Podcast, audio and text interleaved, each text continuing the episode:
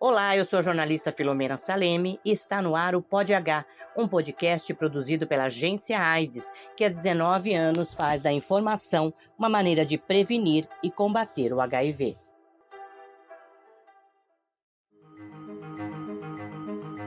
Pod H.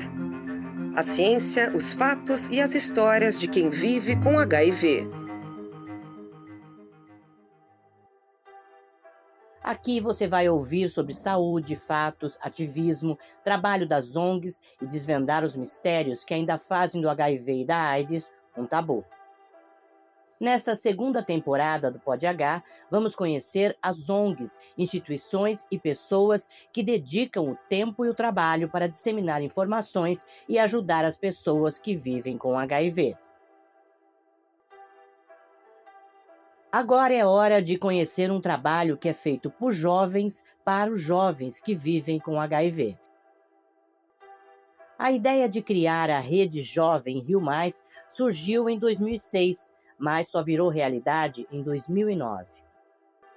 Em 2009, os jovens resolveram, é, deliberaram na sua plenária final que iam instituir redes territoriais, regionais e todos saíram de lá com o dever de casa. Foram, inclusive, antes de ir embora, todo mundo foram, foi para os seus quartos. As delegações se encontraram para que pudessem voltar para o seu estado é, e pudessem começar ali uma célula estadual de encontro, é, de é, rede estadual de adolescentes e jovens vivendo com HIV e AIDS.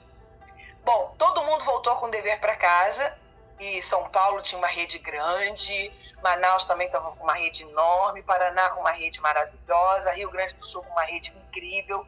Lá no, no Nordeste também o pessoal do Ceará fez uma rede maravilhosa, o pessoal de Recife também estava maravilhoso. Só que com o tempo a, as pessoas foram perdendo aquele elan, porque não tinha absolutamente ninguém que pudesse fazer com que eles, nas horas das discussões, da imaturidade, de não estar é, num lugar é, de construção política, porque também precisa ter política, não dá só para você ficar fazendo carinho, troca de amizades, porque virou, na realidade, amigos.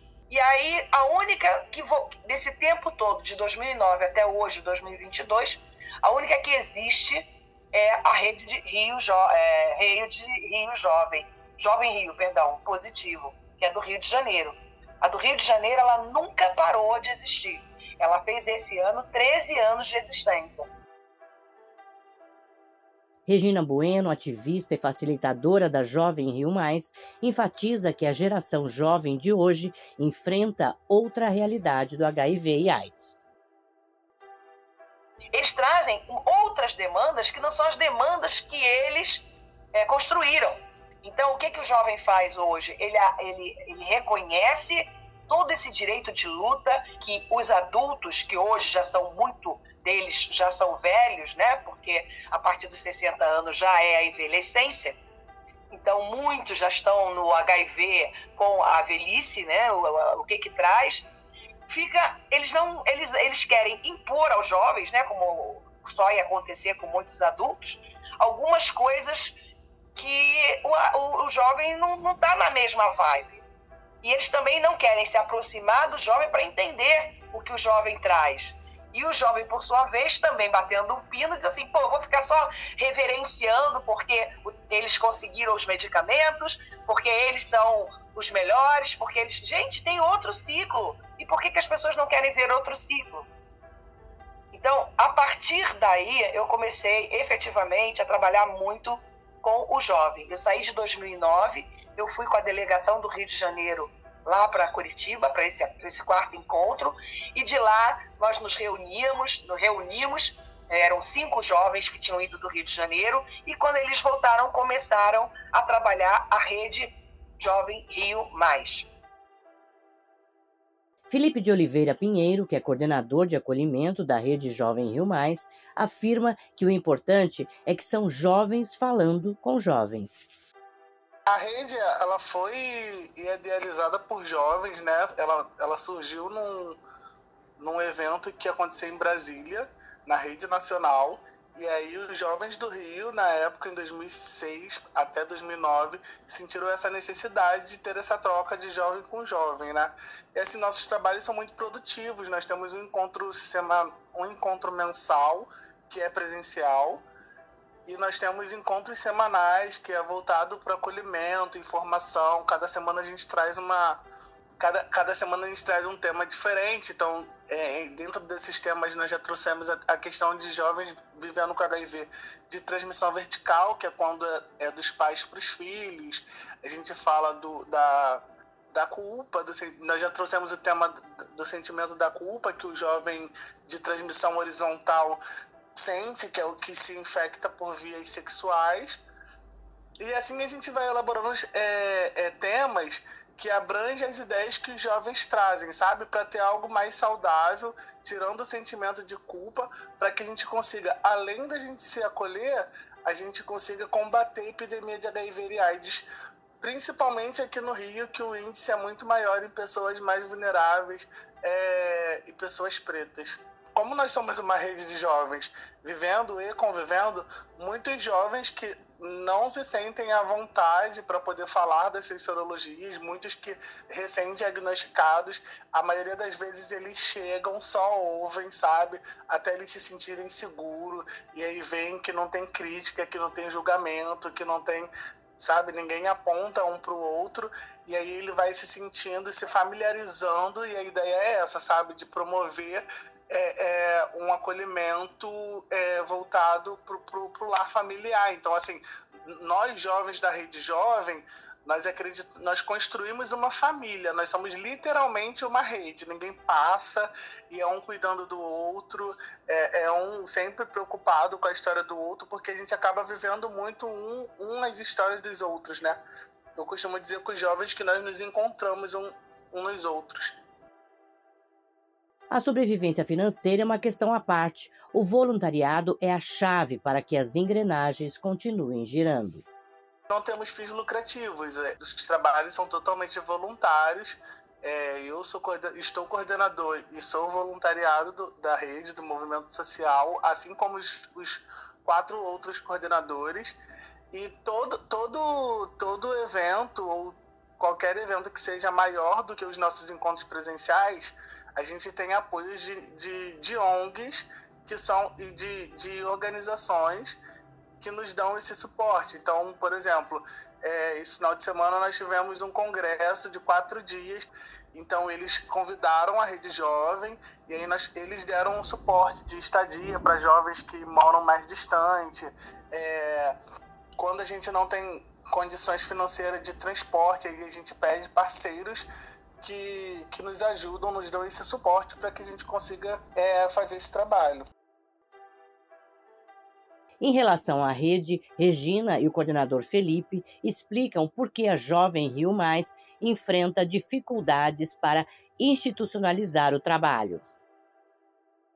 É, então, já foram assuntos que, inclusive, quando eu entrei na, eu entrei na coordenação no, no meado ou no final do, do primeiro semestre desse ano. E foi uma das perguntas que eu, eu fiz algumas vezes, até falei com a Regina, falei que falta para a gente virar uma ONG, para a gente buscar por recursos.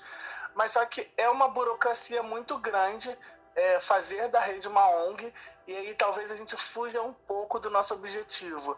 Então, assim, a, é, nós não temos ideia de, de, nos tornar ONG, a rede sempre funcionou e funcionou muito bem. A Rede Jovem Rio é, a maior, é o maior coletivo de jovens vivendo e convivendo com HIV do Brasil, porque nós temos essa reciclagem de jovem. Eu estou coordenador hoje, mas é, a cada ano a gente faz uma, uma incidência política onde podemos eleger novos coordenadores. Eu já estou com 29 anos, a ideia é que um outro jovem entra nesse espaço e aprenda um pouco dos seus direitos e sobre seus poderes diante da sociedade. Tem que estar dentro das leis determinadas como se fosse uma empresa, porque na realidade toda ONG institucionalizada ela precisa ter CPE, CNPJ, ela precisa ter balancete, ela precisa ter dados contábeis, ela precisa ter minimamente é, um contador, ela precisa ter uma sede, ela precisa ter gente para fazer as coisas acontecerem. E para isso, os, o, geralmente os, os projetos, eles não pagam. E tem que ter uma hierarquização. você tem que ter o conselho fiscal, o conselho deliberativo, você tem que ter presidente, você tem que ter vice-presidente. Isso acaba acarretando o quê? Uma hierarquização verticalizada, que é tudo que estragou o movimento social que a gente tem hoje. Regina Bueno, que acompanha os trabalhos desde o início, resume a missão da Rede Jovem Rio Mais. O principal mesmo é acolhimento, informação e advocacy e política para adolescentes e jovens vivendo com HIV e AIDS. O principal mesmo é o acolhimento. Por quê? Porque o estigma é o que faz fortemente é, ainda se reportar, apesar deles não terem vivido a época de Cazuza, mas se você jogar HIV, AIDS, a primeira foto que vem é a foto da Veja de 1989 do Cazuza. Isso ficou tão forte que há uma sucessão dessa informação da, dos familiares para esses jovens, né? O que é uma coisa extremamente é, chata, porque é, de, pode ser qualquer nível educacional, é impressionante. Qualquer nível educacional, Camila, eles é, se reportam de que ainda o HIV é de estigma porque parece que a sexualidade e a manifestação da sexualidade, e até reforçada muito por um país que, apesar de ser laico, na, na sua prática, na sua praxis, é conservador, né? A, a própria a própria política tá nos, nos, nos apontou isso, é, é, conservador, é retrógrado, é LGBTI-fóbico, ele é racista, ele é sexista, ele é misógino, então, tudo isso fez com que cada vez mais a, se a sexualidade, a manifestação da sexualidade fosse uma coisa espúria, fosse uma coisa feia, como se não fosse, como diz o próprio é, é, Michel Foucault, a, a, a, sexualidade ela faz parte da vida, como comer faz parte da vida, como beber faz parte da vida, o prazer de estar com o outro e de trocar com o outro, com a outra e com outras, também dá muito prazer e faz parte da vida. Então, esse é o grupo, essa é a rede de jovens. A rede de jovens é troca, acima de tudo, para que eu possa ressignificar o estar com HIV e AIDS e não me reportar a um passado que já não faz parte há muito tempo do que é a realidade do viver com HIV e hoje, hoje que é a indetectabilidade, e uma pessoa que controla o seu vírus, né? Porque a pessoa não é um vírus, ela simplesmente toma um remédio de uma doença crônica degenerativa, sim, até em função da velhice, porque você são drogas conformuladas, com uma farmacocinética hoje melhor, já foi muito pior, mas não deixa de ser uma droga que você toma todos os dias.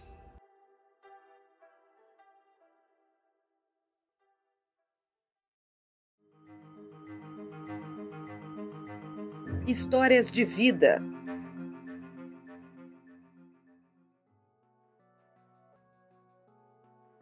E este acolhimento foi fundamental para a agente administrativa Maria Alice Maltache. Mali, como é conhecida pelos amigos e familiares, vive com a sorologia positiva há mais de uma década. É, eu entrei na Jovem Rio depois que eu saí do meu quadro de AIDS é, eu sou do converti em 2009, em 2010, maio de 2010 eu entrei em quadro de AIDS e em 2011, mais ou menos, 2012, eu senti que eu precisava conversar com outras pessoas, que naquela época não tinha Facebook, WhatsApp, era tudo muito engatinhando ainda. E aí eu fui, na verdade, no grupo Pela Vida, no chá positivo e lá eu conheci outras pessoas, né?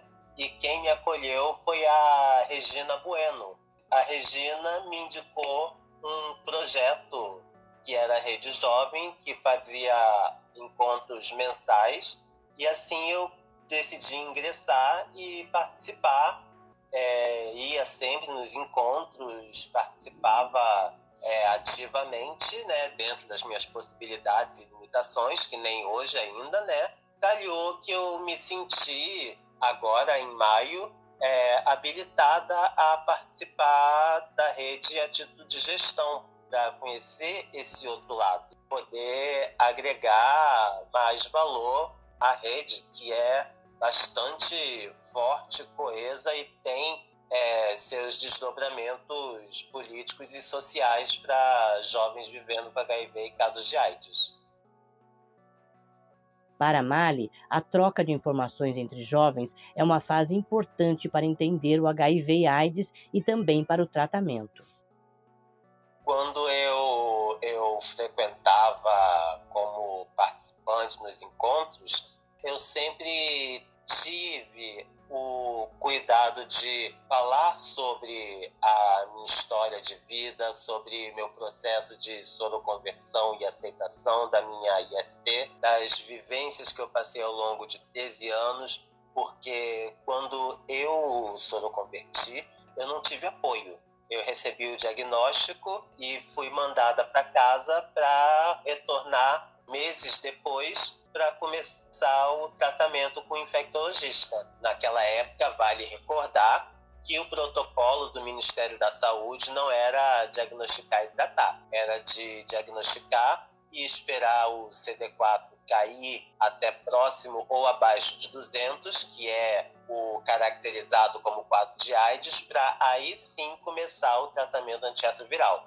Hoje em dia não, as pessoas soroconvertem e já são indicadas a fazer imediatamente uma consulta e adesão ao tratamento antirretroviral. Tá? Então, eu não tive esse acolhimento e eu me senti muito mal naquela época. Quando eu entrei é, na rede jovem, eu quis dar as informações que eu não tive para as pessoas que estavam chegando porque receber a informação correta com afeto faz toda a diferença na hora do diagnóstico. Porque é o que eu acabei de comentar, as pessoas têm a ideia do HIV de 2022 exatamente igual ao do HIV da década de 1980. Elas acham que vão morrer é, em pouco tempo, elas acham que vão ter que tomar 50 comprimidos por dia e na realidade isso não acontece. Ela critica a falta de sensibilidade em tratar o tema AIDS, que faz aumentar o preconceito e que ainda faz do HIV um tabu no Brasil. São muitas. Primeiro, assim, é, eu não gosto de, de usar essa palavra, mas é o que vem à mente, é estigma. Mas eu penso que a raiz do estigma está no preconceito e no preconceito gerados pela falta de educação. É, educação no sentido mais amplo da, da palavra, porque as pessoas não são ensinadas sobre é, HIV, não são ensinadas sobre sexo e sexualidade. Isso acaba fazendo com que o HIV se torne cada vez mais e mais, mesmo no século XXI, um assunto tabu. O Brasil é, já foi referência mundial na luta, no combate, na prevenção e no tratamento de HIV e casos de AIDS nesses últimos anos nós perdemos um pouco da nossa posição. O sistema de saúde, a parte do sistema de saúde voltada para essas questões, ele foi sendo dilapidado nesse meio tempo, então agora é preciso que ele seja reformado. A gente não tem essa questão debatida na mídia televisionada que é onde passa as propagandas de HIV e IST do Ministério da Saúde. As lutas elas acabam sendo muito esvaziadas por esse tipo de propaganda que é rasa e não e baseada no medo. É sempre use camisinha para não pegar HIV, use camisinha ou você vai ter AIDS. É sempre aquelas coisas chamativas que fazem com que a pessoa tenha medo do HIV, mas condiciona as pessoas soronegativas a terem pensamentos é, ruins, pensamentos negativos sobre pessoas vivendo com HIV. E além disso, assim, eu falo da rede de saúde da cidade do Rio de Janeiro, que é minha cidade natal, da rede de Niterói. Nessas duas redes, os funcionários, os servidores, eles são muito antigos e não passam por formações continuadas. Isso faz com que o diagnóstico das pessoas que soroconvertem ao HIV seja como o que eu tive quando eu soroconverti, a profissional da área da saúde, que eu não sei nem qual que era ela, se era médica, enfermeira ou psicóloga, ela simplesmente jogou o papel com resultado na minha mesa e falou: "Você tem AIDS" volte daqui a tanto tempo para começar seu tratamento. Maria Alice Maltache, ou simplesmente Mali, é agente administrativa educacional e vive com HIV há 13 anos.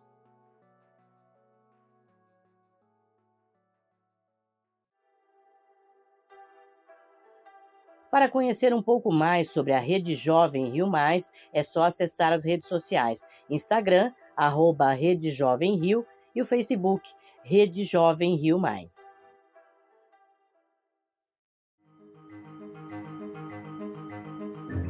Notícias.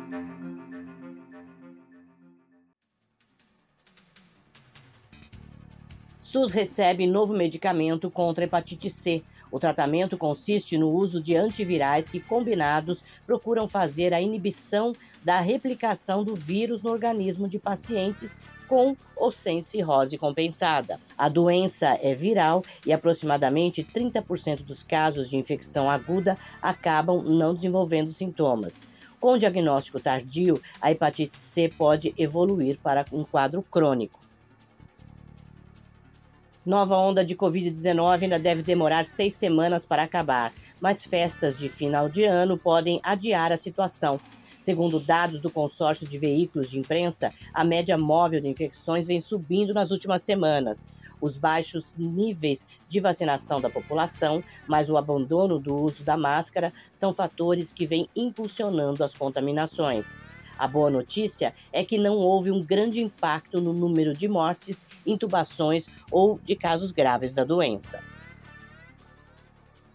Bandeira LGBT passa por makeover Agora, além do arco-íris tradicional, as novas cores vão incluir a bandeira trans, intersexo e a luta antirracista. Criada pelo designer Valentino Vecchietti em 2021, a primeira aparição no Brasil aconteceu na Parada do Orgulho Gay de Copacabana. A decisão de realizar as mudanças veio após um debate de quatro anos sobre a inclusão e representatividade de toda a comunidade LGBTQIA.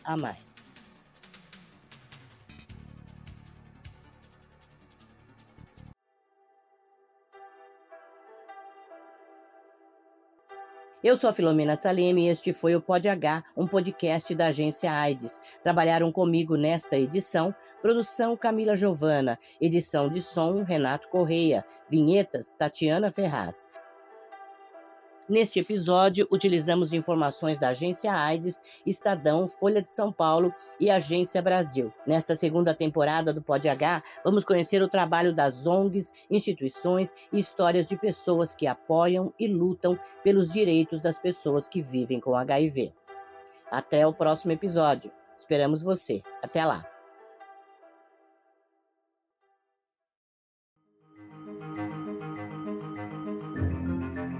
Pod H é uma realização da Agência de Notícias da AIDS, dirigida pela jornalista Roseli Tardelli.